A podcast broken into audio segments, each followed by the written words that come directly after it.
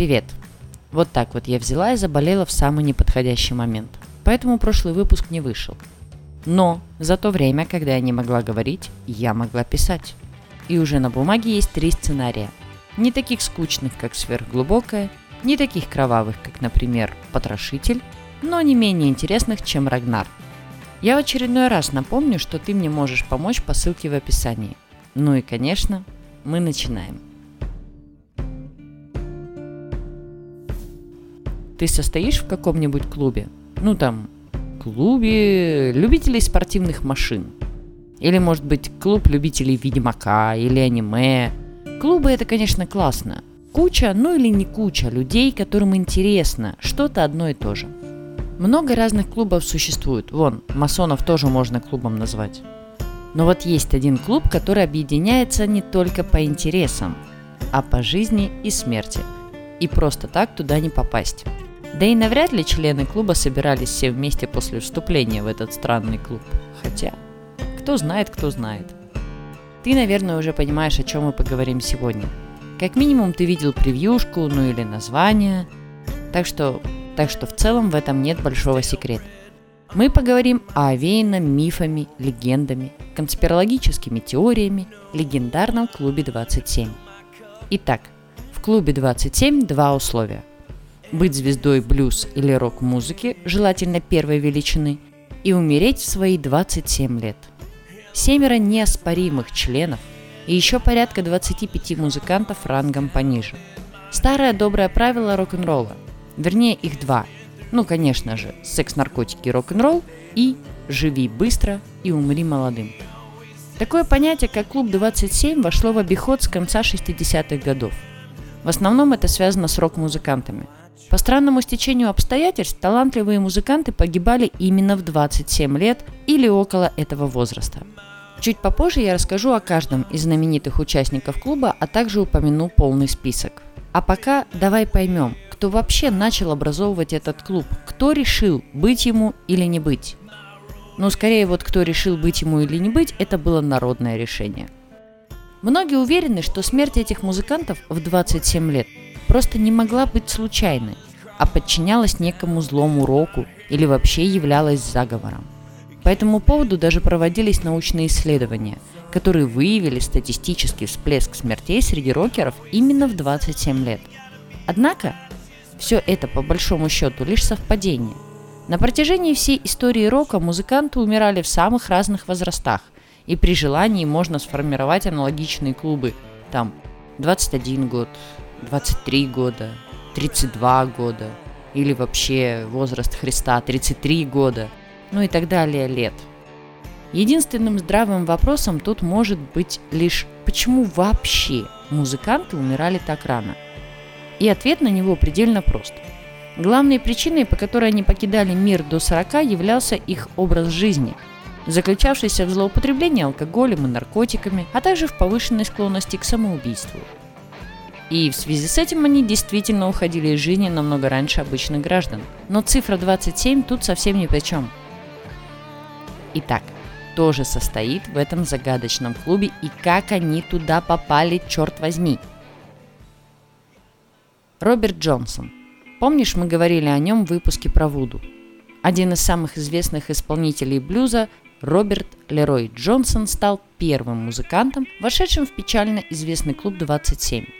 Его история жизни так же загадочна, как и история его смерти, впрочем. А творчество исполнителя по праву считается культурным наследием, оказавшим колоссальное влияние на современников Джонсона, ну и более поздних музыкантов. Первые шаги на пути к успеху исполнитель начал делать еще в 1930-х годах. Тогда вместе с несколькими приятелями Роберт пробовал свои силы в игре на гитаре. Однако его усилия не приносили желаемого результата – Большинство его коллег по цеху считало, что старательный музыкант просто тратит свое время, поскольку не обладает должным талантом и навыками. Однако Джонсон смог переубедить в этом не только своих знакомых, но и весь музыкальный мир. Ненадолго исчезнув с радаров, он вновь появился в поле зрения публики в 1931 году и буквально взорвал индустрию – тот навык игры и талант, который продемонстрировал музыкант, впечатлил общественность и оказал сильнейшее влияние на жанр блюза. Однако никто не мог понять, как практически бесталантному исполнителю удалось столь мастерски овладеть игрой на гитаре? Ответ на этот вопрос дал сам Джонсон. Однажды он рассказал, что скитаясь по стране в промежутке между 1930 и 1931 годами, он набрел на магический перекресток дьявола, где тот предложил ему сделку всей его жизни – отдать душу в обмен на умение играть блюз. Если вы хотите увидеть фотографию этого перекрестка, то она находится в статье, закрепленном за выпуском о Вуду. Но это так, к слову. А также, к слову, память о сделке сохранилась и в творчестве музыканта – Культовые композиции, такие как Up Jumping the Devil, Me and the Devil Blues, Hellhound of My Trail, стали знаковыми единицами его наследия, в которых он поведал миру правду о встрече с дьяволом и о том, что пришлось отдать за свой безграничный талант. Однако обстоятельства смерти Джонсона являются еще более таинственными, чем его жизнь. Музыкант скончался 16 августа 1938 года в штате Миссисипи – на тот момент ему было, как вы уже догадались, 27 лет. Согласно официальной версии, выдвинутой полицейскими, причина смерти Роберта – огнестрельное ранение, которое он получил в результате конфликта с супругом своей любовницы. Правда, эта версия имеет массу противоречий. Во-первых, ровно половина упоминания о смерти Джонсона содержит в себе информацию о том, что он был не застрелен, а отравлен ревнивым соперником. Во-вторых, Поклонники легендарного музыканта не имели возможности проститься с ним и увидеть официальное заключение патологоанатома, что также беспокоит исследователей его таинственной кончины. Наконец, в-третьих, Никто не знает, где находится могила Роберта Джонсона. В настоящий момент известно о трех захоронениях, каждая из которых якобы принадлежит исполнителю. Однако никто не может с точностью сказать, в каком из них на самом деле похоронен легендарный блюзмен. Брайан Джонс. Основатель культовой группы Rolling Stones Брайан Джонс обрел славу благодаря своему уникальному таланту, который подарил его поклонникам целый пласт музыкального творчества и вечную память о выдающихся способностях. Однако судьба Джонсона не была простой. Долгие годы поисков своего жанра, неудачи в личной жизни, скитания по миру и неуверенность в собственном будущем оставили серьезный отпечаток на личности музыканта. Его коллеги и друзья не раз говорили, что исполнитель обладает сложным характером и взрывным нравом, что в итоге привело к разногласиям внутри группы и ухода Джонсона из Rolling Stones. Один из членов группы так и описал поведение музыканта. У Брайана было два разных типа личности. Одна вела себя сдержанно и рассудительно, а вторая взбалмошно и неадекватно. В конце концов, общение с ним было просто невыносимым. Кроме того, трудности в личной жизни и карьере усугубляли и другие проблемы Джонса. Музыкант, все более увязающий в состоянии депрессии и паранойи из-за конфликтов в группе, стал злоупотреблять наркотиками и алкоголем. Известно, что музыкант регулярно уходил в запой, а также задействовал сильные психотропные вещества. Пагубная страсть Брайана Джонса отражалась на его карьере и репутации, то есть его музыкальные успехи после отделения от созданной им группы были незначительны, а проблемы с законом все больше влияли на его имидж и круг общения. 3 июля 1969 года 27-летний музыкант, находившийся в тот момент в своем доме в Хартфилде, был обнаружен в своем бассейне в бессознательном состоянии. Позже его девушка Анна Уоллин утверждала, что когда Джонса вытащили из воды, он был все еще жив, однако судебные медики не подтверждают эту версию. Официальной причиной смерти стал несчастный случай, однако большинство знакомых музыканта считали, что он совершил самоубийство. Кроме того, спустя три года после смерти Джонса, Уоллен публично призналась в том, что причиной смерти стало убийство. Согласно ее словам, исполнитель был убит строителем, ремонтировавшим его дом, Фрэнком Торогудом. Но, несмотря на усилия и сбор доказательств, версия Уоллен не была подтверждена – все свидетели, которых девушка собиралась привлечь к делу, отказались давать официальные показания в полиции и даже не пожелали раскрыть свои имена, используя псевдонимы для заявлений в прессе. Джонс был похоронен на Челдменском кладбище, а на церемонию прощания с музыкантом из его некогда близких друзей пришли только Чарли Уотс и Билл Уайнем. Мик Джаггер объяснил свое отсутствие строгими условиями контракта – Кит Ричардс и бывшая возлюбленная Брайана Анита Палленберг решили пропустить похороны, поскольку посчитали свое присутствие неуместным. Джимми Хендрикс Один из самых талантливых рок-гитаристов нашего времени Джимми Хендрикс стал третьим культовым музыкантом, пополнившим клуб 27. Еще при жизни его способности признавались феноменальными, а его исполнение подарило миру совершенно новое звучание электрогитары, а также звание величайшего гитариста всех времен по версии издания Times ему самому. Музыкальная карьера Хендрикса началась довольно рано. Пережив трагическую потерю матери в возрасте 16 лет, Джимми потратил с трудом накопленные 5 долларов на акустическую гитару. И это изменило его историю. Влюбившись в звучание инструмента, будущий легендарный музыкант стал уделять своему хобби все свободное время. Он использовал каждую минуту, пробуя новые аккорды и приемы, а позже участвовал в небольших концертах, которые давали неизвестные рок-группы того времени. Осваивая все новые техники, все больше практикуясь в искусстве игры, Хендрикс постепенно знакомился с миром музыки и его главными героями. Так, в Нью-Йорке он встретил Фрэнка Заппу, который многому его научил, а позже был представлен экс-участнику коллектива Animals Чесу Чандлеру, благодаря чему в его жизни начался новый этап.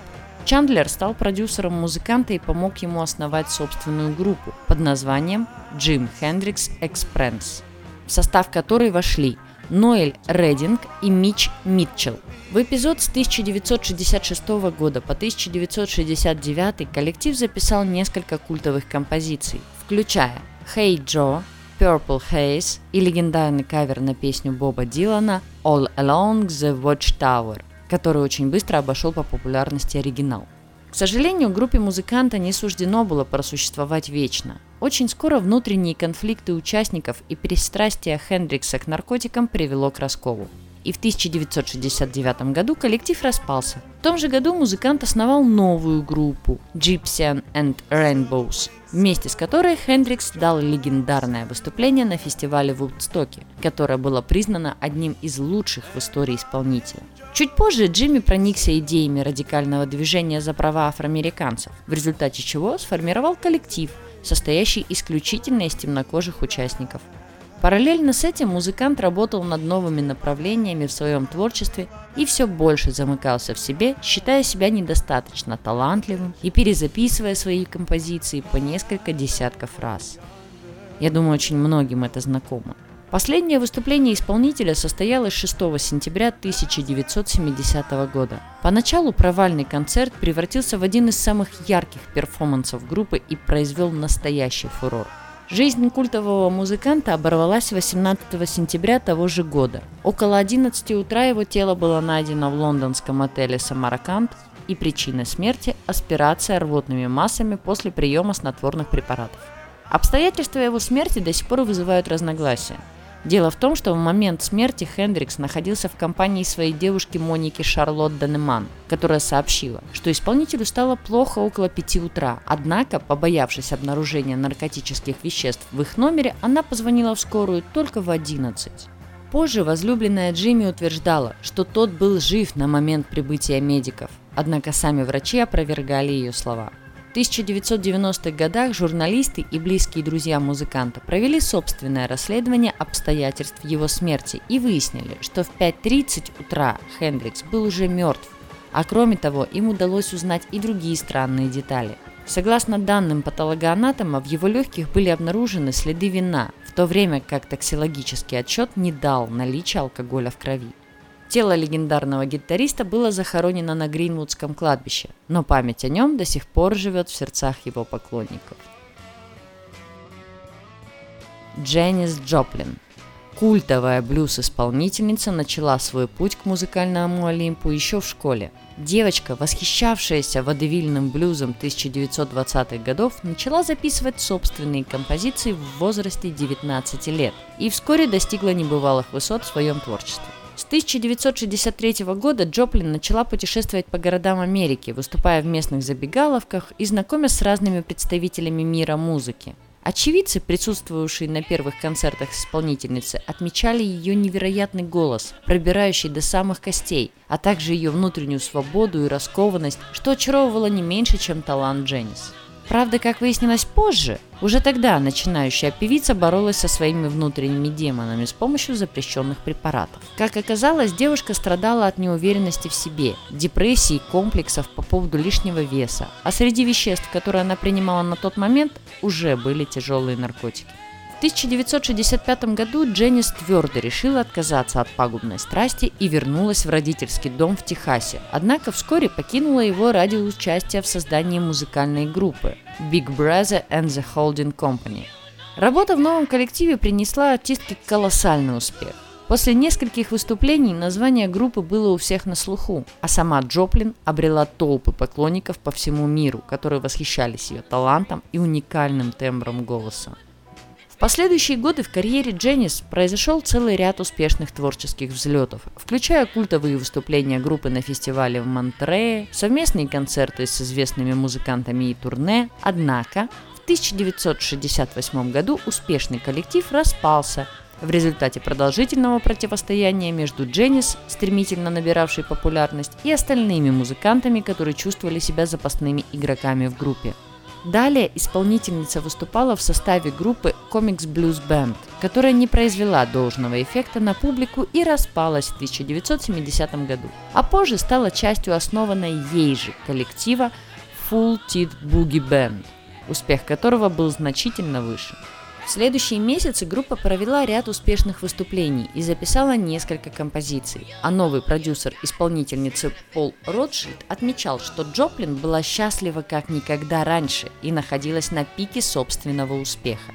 Чуть позже коллектив приступил к записи альбомов Suns and South, что стало еще одним шагом вперед как для самой исполнительницы, так и для ее коллег. 3 октября 1970 года Дженнис пришла в восторг от прослушанной заключительной композиции диска, для которой должна была записать вокальную партию на следующий день. Однако ее планам не суждено было сбыться.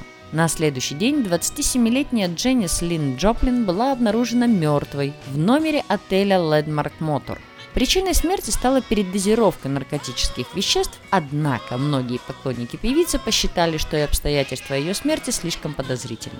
В первую очередь их смутил идеальный порядок в номере исполнительницы. Несмотря на то, что в крови Джоплин были обнаружены наркотики, в ее вещах не было ни намека на запрещенные вещества. Из чего следовало, что на момент смерти в ее номере находился еще кто-то, кто их принес, и главное, забрал все улики. Однако эти версии так и остались лишь версиями. Смерть легендарной исполнительницы была признана несчастным случаем, а ее друзья и коллеги позже писали, что ее кончина стала трагической ошибкой, оставившей глубокий след в истории музыки. Переходим к моему любимчику. Джим Моррисон. Лидер группы The Doors, вошедший в список 100 величайших певцов всех времен по версии издания Rolling Stones, также стал членом печально известного клуба 27. Музыкант умер 3 июля 1971 года в результате сердечного приступа. Его творческий путь был весьма непростым. Поначалу увлекшись миром кино, Моррисон поступил на кинематографический факультет Калифорнийского университета. Однако его работы в качестве режиссера не возымели успеха. Несколько лет неопределенности, поиск себя и конфликт с родителями, не желавшими признавать талант Джима, университетские годы будущей легенды были сложными. Тем не менее, несмотря на оглушительный провал в киноиндустрии, Моррисон не покинул стену учебного заведения и продолжил курс – во многом именно это его решение повлияло на дальнейшую судьбу. В стенах университета Джим познакомился с Рэем Манзариком, талантливым клавишником, с которым они основали легендарный коллектив The Doors в 1965 году. Позже к группе присоединились еще несколько участников, и начинающие музыканты стали пробовать себя в небольших сценах баров Лос-Анджелеса. Поначалу их выступления не имели большого успеха. Никто из участников коллектива не имел музыкального образования, их исполнение было робким и скомканным, а вокалист и лидер группы Моррисон нередко выходил в зал в состоянии алкогольного опьянения, поскольку был жутко застенчивым и неуверенным в себе. Тем не менее, симпатичные музыканты все же смогли найти свою первую целевую аудиторию. У группы появилась целая армия поклонниц, видевших их выступления в местных забегаловках и многочисленные просьбы фанатов вынуждали владельцев заведений раз за разом приглашать The Doors в клубы. Именно так и начался путь коллектива к большой славе. Постепенно отработав технику выступлений до мелочей, музыканты стали держаться увереннее и привлекли внимание влиятельного представителя музыкальной индустрии, продюсера Пола Ротшильда, который позже будет сотрудничать с Дженнис Джоплин. Сотрудничество с Ротшильдом открыло для группы новые горизонты. Очень скоро о них уже говорили по всему миру, а поклонники буквально боготворили коллектив и его лидера. Стоит сказать, что успех The Doors во многом обусловлен именно лидером группы. По признанию современников, Джим Моррисон был необыкновенным человеком. В нем сочетался невероятный талант, харизма, мистика, эпатаж, эрудиция и галантность, страсть и трепет. В общем, прелесть. Вокалист The Doors очаровывал каждого, кого встречал на своем жизненном пути. Однако у всего этого была и оборотная сторона. К сожалению, Моррисон, и ранее употреблявший алкоголь и запрещенные вещества, стал злоупотреблять ими. Его образ и выходки на сцене становились все более эксцентричными, а поведение огорчало не только поклонников, но и остальных участников группы. Его последним путешествием стала поездка в Париж со своей подругой Памелой Курсом. Во время отпуска Моррисон планировал отдохнуть от суеты своих будней и поработать над сборником поэзии. Величайшего музыканта не стало 3 июля 1971 года. В тот день он проводил время с Памелой, а чуть раньше прогуливаясь со старым другом Алином Ронне, с которым они смотрели фильмы, болтали, строили планы на будущее – три часа ночи пара приняла большую дозу тяжелого наркотического вещества, после чего музыканту стало плохо. Однако он отказался от госпитализации. Спустя несколько часов его тело было обнаружено в ванной. В качестве причины смерти была указана острая сердечная недостаточность. Однако версия следствия не убедила поклонников исполнителя. Фанаты выдвигали самые разные предположения, начиная от убийства и заканчивая самоубийством – а в 2014 году певица Мариана Фейтфул и вовсе заявила, что в кончине Моррисона виноваты его драгдилер и ее экс-бойфренд Жан де Бретей, которые преподнесли музыканту слишком большую дозу запрещенных препаратов. Так или иначе, официальной причиной смерти культового исполнителя все еще считается сердечная недостаточность. Примечательно, что в словах других участников The Doors во время одного из разговоров о смертях Джимми Хендрикса и Дженнис Джоплин, которые вошли в список клуба 27, Моррисон сказал «Вероятно, вы сейчас говорите с еще одним членом этого клуба». Как же ты был прав. Курт Кобейн один из самых известных рок-музыкантов мира, талантливейший гитарист и основатель культовой группы Nirvana тоже умер в возрасте 27 лет, и именно его смерть обратила внимание широкой публики на феномен клуба 27. Кобейн начал проявлять любовь к музыке, будучи еще ребенком. По словам родственников музыканта, в два года он напевал композиции группы The Beatles, а в 4 уже создал собственную песню, посвященную путешествию в небольшой парк развлечений. Одновременно с этим Курт Кобейн увлекался живописью, учился играть на барабанах, а чуть позже начал осваивать свою первую гитару, положив начало целой главе в истории музыки. Период взросления стал трудным возрастом для музыканта. Развод родителей, депрессии, уход из дома и скитания по родственникам и друзьям. По словам самого исполнителя, некоторое время он даже обитал под мостом, что вдохновило его на создание композиции Something in the Way. Тем не менее, Кобейн был одержим музыкой и не упускал возможности попробовать что-то новое в своем творчестве. Так, гитарист вскоре увлекся направлением гранж, которое сочетает в себе элементы панка и хард-рока, и познакомился с некоторыми представителями этого направления. Одним из них стал Крис Новоселич, который позже вошел в состав легендарной Нирваны – Начиная с 1985 года Кобейн начал грезить идеей создания собственной группы. Непростая задумка музыканта претерпела несколько неудачных реализаций. Однако, уже спустя два года Курт вместе с Новоселичем организовали собственный коллектив – Нирвана. И это стало началом новой эпохи в рок-музыке. Многочисленные концерты, записи новых альбомов, попадание на верхние строки музыкальных чартов, мировое признание группы и нарекание Курта Кобейна голосом поколения – вот успех Нирвана. И он был колоссальным. Однако сам вокалист был недоволен вниманием широких масс. В его планах коллектив должен был стать представителем независимого рок-течения в музыке, а не превращаться в популярную группу для всех. С целью сменить имидж Нирваны Кобейн выпустил альбом «Инутеро» 1993 году, который был гораздо мрачнее и тяжелее, чем предыдущие записи группы, что, впрочем, не повлияло на его популярность и успех. Что касается личных отношений музыканта, его роман с главной возлюбленной его жизни Кортни Лав начался в 1991 году, хотя будущие супруги познакомились за год до этого. По признанию самого Курта, он сразу был очарован Кортни, но хотел провести еще некоторое время в статусе холостяка, чтобы сосредоточиться на карьере. Отношения пары развивались стремительно. Молодые люди были влюблены в друг в друга, а уже в 1992 году Лав узнала, что ждет ребенка, и музыканты поженились. Их отношения не были похожи на тихую семейную жизнь. Супруги постоянно скандалили друг с другом, а общее положение усугубляло их обоюдное пристрастие к алкоголю и запрещенным веществам. К слову, один из главных скандалов, связанных с зависимостью пары, случился за несколько недель до рождения их дочери Фрэнсис. Тогда Кортни была приглашена изданием Vanity Fair для интервью.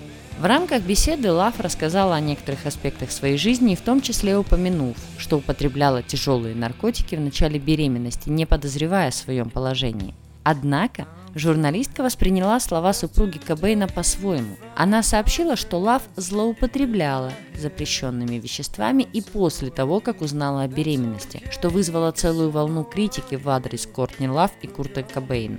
Уже после рождения дочери их семья попала в поле зрения правоохранительных органов и опеки, что грозило им лишением родительских прав – но супругам все же удалось отстоять свои права на дочь с условием регулярного прохождения тестов на содержание наркотических средств в крови. К слову, проблемы с наркотиками у музыкантов начались еще в юности. Страдавший от целого ряда психических заболеваний Кобейн, включая синдром дефицита внимания и гиперактивности, биполярное расстройство и склонность к депрессии, начал употреблять запрещенные вещества в 13 лет, а со временем его зависимость только усугублялась. Музыкант пережил несколько серьезных передозировок, некоторые из которых рассматривались поклонниками Курта как попытки самоубийства, а также нервных срывов, в ходе которых Кобейн запирался в ванной с ружьем и грозился убить себя. В 1994 году состояние гитариста ухудшилось. Несмотря на то, что Кобейн согласился на уговоры жены лечь в центр реабилитации и вел себя очень спокойно в стенах заведения, вскоре он совершил побег и скрывался от Кортни Лав и своих знакомых на протяжении нескольких дней. 8 апреля того же года тело Курта Кобейна было обнаружено в оранжерее собственного дома. Легендарный музыкант совершил самоубийство в возрасте 27 лет. Его смерть была окутана тайной. Многие поклонники полагали, что в кончине Курта была виновата его супруга Кортни Лав, а другие выдвигали теории относительно инсценировки самоубийства. Однако ни одна из этих версий не нашла реального подтверждения. После смерти музыканта один из его друзей почтил память Кобейна несколькими словами, отражающими действительность. Несомненно, Курт Кобейн оказал сильнейшее влияние на историю музыки, а память о его жизни и творчестве живет в его работах, находящих отклик в сердцах людей и по сей день. Эми Уайнхаус – Музыкальная исполнительница Эми Уайнхаус, признанная одной из лучших певиц современности, также умерла в возрасте 27 лет. Судьба талантливой артистки закончилась трагично, но ее творчество оставило глубочайший след в истории современной музыки. Свои первые композиции Уайнхаус начала записывать в подростковом возрасте. Вместе со школьными приятелями девушка, болевшая музыкой с детства, писала песни в смешанных жанрах, сочетающих в себе элементы джаза, соула и R&B. В то же время Эми впервые попробовала запрещенные вещества и, к сожалению, быстро увлеклась. Уже через год Уайнхаус заключила свой первый контракт и отправилась в небольшое турне. А в 2003 году публике был представлен дебютный альбом исполнительницы под названием «Фрэнк», который возымел невероятный успех. В последующие годы Эми Уайнхаус с невероятной скоростью покоряла музыкальный Олимп. В 2006 году певица представила второй альбом «Black to Black», который произвел эффект разорвавшейся бомбы и мгновенно обрел признание музыкальных критиков и поклонников творчества исполнительницы. Кроме того, Уайнхаус также была удостоена пяти премий Грэмми, а ее колоссальный вклад в развитие соул-музыки подарил ей звание лучшей британской исполнительницы. К сожалению, творческие успехи не помогали Уайнхаус в борьбе против зависимости. В 2007 году Эми связала себя узами брака со своим бойфрендом Блейком Филдером Сивилом, который также страдал от ряда пагубных привычек. В какой-то момент родственники пары даже обращались к поклонникам творчества исполнительницы с просьбой игнорировать ее выступления до тех пор, пока она и ее супруг не примут решение отправиться на реабилитацию. Однако состояние певицы становилось все хуже. К 2011 году число скандалов, связанных с именем Уайнхаус, стало превышать все допустимые нормы. А ее последний концерт в Белграде, на котором Эми вышла на сцену в неадекватном состоянии и не спела ни строчки, после чего ей пришлось покинуть зал, вызвал целую волну критики. В том же году Эмили Уайнхаус умерла. 23 июня ее тело было найдено в ее лондонской квартире. Официальная причина смерти была установлена лишь спустя несколько месяцев после трагедии. Как оказалось, певица умерла из-за остановки сердца, вызванной чрезмерным употреблением алкоголя. Память об Эмме была увековечена в нескольких концертах, проведенных в ее честь, кинокартинах, снятых о ее жизни. А в 2014 году в Лондоне певице был установлен памятник, который стал знаковым местом для ее поклонников. Ну вот мы с вами и обсудили самые знаменитые имена клуба 27, а теперь вспомним менее знаменитые, менее на слуху. Итак, поехали. Алан Уилсон, лидер, вокалист и композитор группы Кен Хит. Передозировка барбитуратами, возможно самоубийство. Рон Пигмен Маккернан, первоначальный участник и клавишник группы Grateful Dead – кишечно-желудочное кровоизлияние, вызванное алкоголизмом. Дэвид Александр, басист The Stooges, отек легких, был госпитализирован по поводу острого панкреатита, вызванного алкоголизмом. Питер Хэм, клавишник, гитарист и основатель группы Bad Fighter, самоубийство путем повешения. Гэри Тейн, басист группы Юрай Хип, передозировка наркотиками. Крис Белл, Вокалист, автор песни и гитарист Big Star. Автомобильная авария въехал в телефонный столб. Мия Запата. Вокалистка группы The Gits. Убийство. Кристиан Пфаф. Бас-гитаристка Хоу. Передозировка героином. Ричи Эдвардс. Уэльский музыкант, автор текстов и ритм-гитарист альтернативной рок-группы Manic Street Preachers. Бесследно пропал даты жизни 22 декабря 67 он исчез 1 февраля 95 официально признан умершим 23 ноября 2008 года. Александр Башлачев. Поэт, рок-бард, автор и исполнитель песен. Один из представителей советского андеграунда. Выпал из окна. По неподтвержденным данным, самоубийство. Эдуард Ред Старков – поэт, музыкант групп Химера и Последние танки в Париже. Самоубийство путем повешения. Евгений Махно-Пьянов, поэт и композитор, гитарист и бас-гитарист группы «Гражданская оборона», выпал из окна, согласно утверждениям Егора Летова, в состоянии наркотического опьянения. Теперь спустимся еще на ранг ниже. Еще несколько музыкантов. Я же вам обещала полный список. Ну, по крайней мере, более или менее повторяющийся во всех источниках, потому что официально нигде этого списка нет. Луи Шовен, американский музыкант в стиле рэк-тайм, умер от рассеянного склероза, хотя вероятнее всего причиной смерти стал нейросифилис. Джесси Белвин, американский R&B певец, пианист, автор песен, погиб в автомобильной катастрофе. Руди Льюис, американский ритм и блюз-вокалист, участник группы The Drifters, умер от передозировки. Дики Прайд, британский певец рок-н-ролла, умер от передозировки снотворного. Алистер Христиан, фронтмен, вокалист и басист американской группы Duke and the Blazers. Линда Джонс, американская соул-певица, умерла вследствие осложнений диабета – Лесли Харви, гитарист нескольких шотландских групп, наиболее известной из которой была Stone the Crows. Умер на собственном концерте от удара электрическим током, прикоснувшись мокрыми руками к незаземленному микрофону. Сесилия, Испанская певица и автор песен. Погибла в автомобильной катастрофе. Хельмут Каллен. Немецкий бас-гитарист, участник группы Триумвират. Погиб от выхлопных газов в гараже. Предположительно несчастный случай. Джейкоб Миллер. Ямайский регги-музыкант, участник группы In the Circle. Погиб в автомобильной катастрофе. Деннис Дейл Бум, американский вокалист, автор песен и гитарист панк-рок трио Минутемент.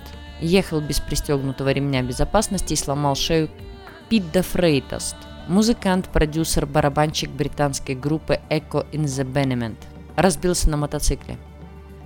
Игорь Чумычкин. Чума. Российский рок-музыкант, гитарист, участник группы «Алиса» выбросился из своей квартиры, находясь под воздействием наркотиков. Патрик Хоукинс, более известный как Fat Pat. Американский рэпер, участник группы Screvet Up Click, застрелен, что неудивительно. Простите. Извините мне это. Реймонд Роджерс, известный как Freaky Tech, ямайский рэпер, участник хип-хоп группы Lost Boys, застрелен. Совсем неудивительно. Джереми Уорд – звукооператор группы The Mars Volta и De Facto, гитарист и художник, передозировка героином. Ну вот вроде и весь список, по крайней мере тот, который встречается чаще всего. Сколько тебе лет? 28. И как после этого ты можешь играть рок-н-ролл?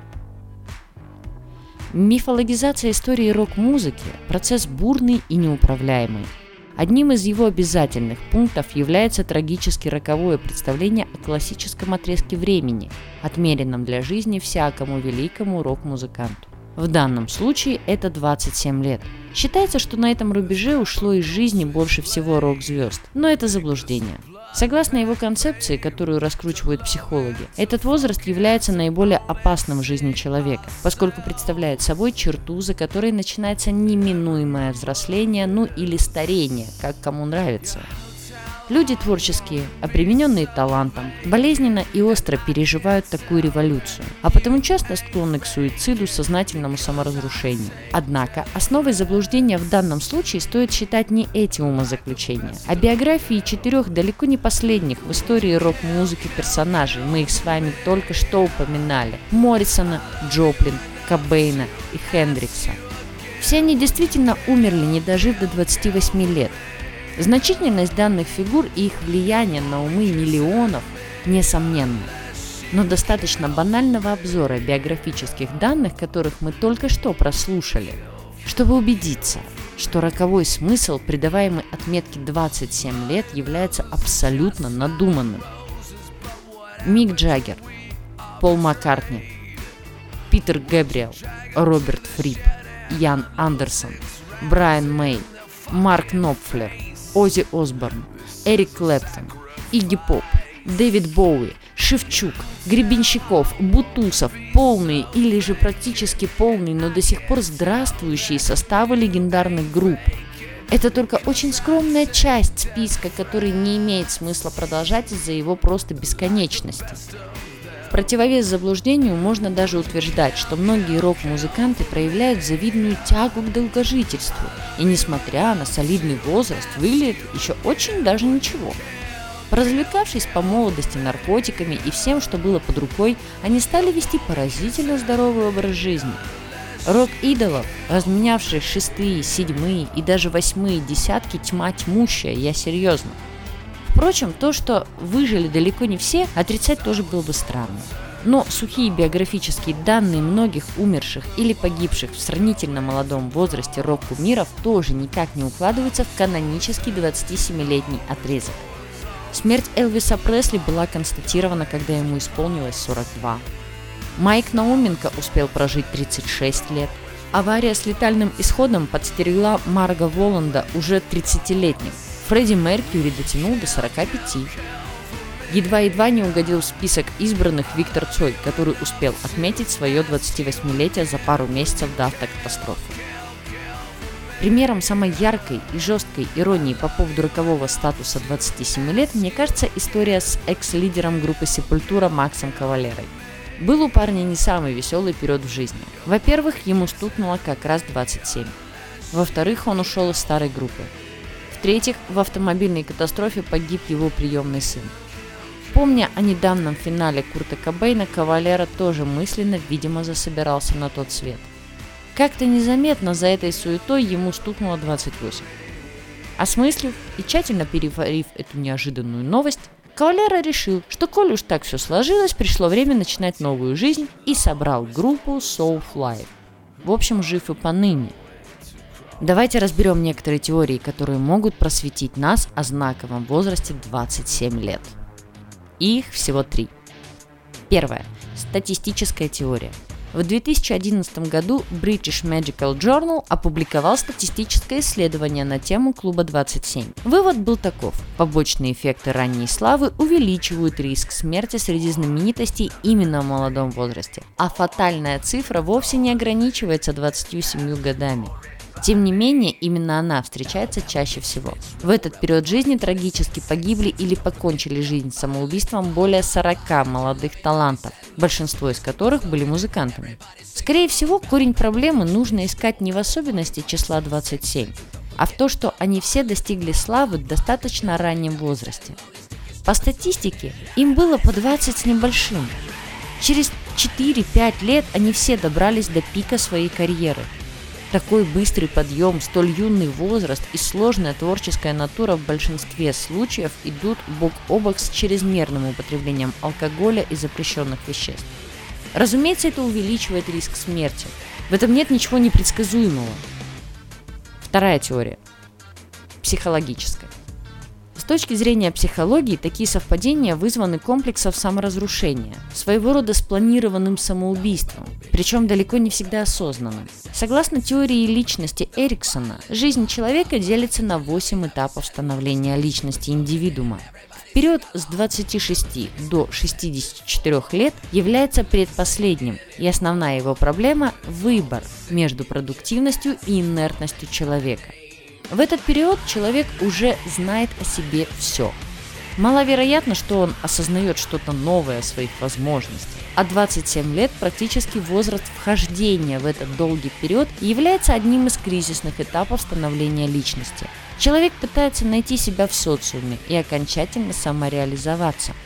Вполне возможно, что талантливые люди, достигшие определенного успеха, просто не знали, как развиваться дальше – и это приводило к их неосознанному самоуничтожению. Такое поведение может быть вызвано множеством различных психологических проблем, от сублимации и скрытой депрессии до апатии, мании величия и других отклонений. Третье, самое интересное – мистическая теория. Одним из первых участников клуба 27, как мы знаем, стал Роберт Лерой Джонсон, самый известный блюзмен 20 века. У Джонсона не было таланта игры на гитаре, ему трудно давалась учеба, но как-то все странно изменилось в 1931 году. Наверное, он все-таки встретил своего папу Легбу.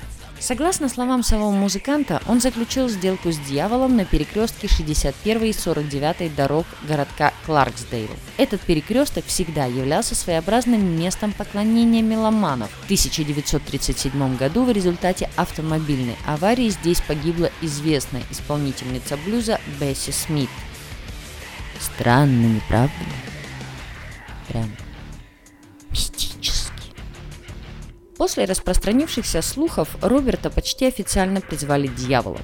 Также говорили, что он общался со жрецами культа Кандобле. Вспоминаем Гаити. В 27 лет музыкант погиб от рук ревнивого мужа одной из своих любовниц. Но многие считают, что это просто контракт с дьяволом истек, ну и он забрал душу Джонсона. Приверженцы теории утверждают, что именно после сделки с Джонсоном дьявол забирает всех талантливых музыкантов именно в 27 лет. Только с Цоем не получилось. Москвич он себе поздновато купил. Точно.